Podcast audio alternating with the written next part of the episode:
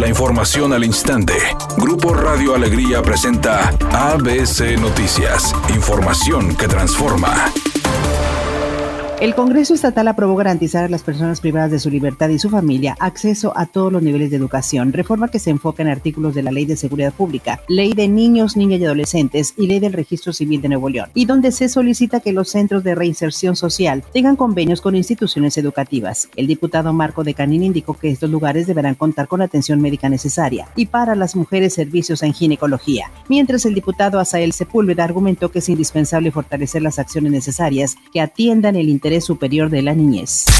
La presidenta de la Comisión de Desarrollo Humano del Consejo Nuevo León, Marta Herrera, afirmó que se buscará eliminar la discriminación en su Plan Estratégico 2030, ya que es un problema que impacta en distintos aspectos a las personas que son víctimas. Por su parte, Carla Escofía Duarte, directora del Centro de Derechos Humanos de la Facultad Libre de Derecho de Monterrey, expresó que la situación de los asentamientos informales o precarios de Nuevo León es muy significativa, porque demuestra cómo funciona el racismo o temor a la pobreza en el marco de nuestra sociedad.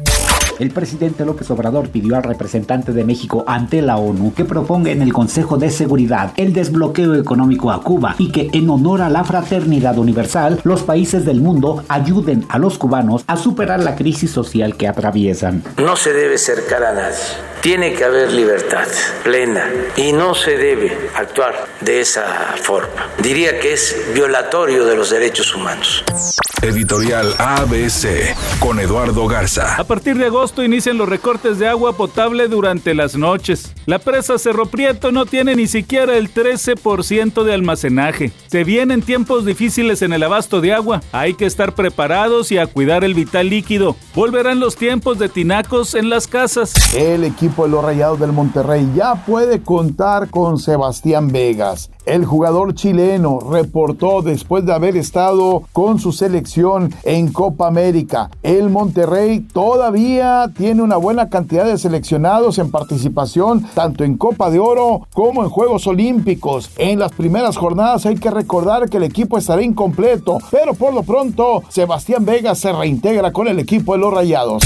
La cantante Belinda incendió las redes sociales apenas compartió una fotografía en la que se le alcanza a ver su abdomen y un poquito más. Es una imagen bastante sugestiva que sin duda alguna a sus seguidores les encantó porque en minutos logró miles de likes y también que esta fotografía se difundiera a través de otras plataformas.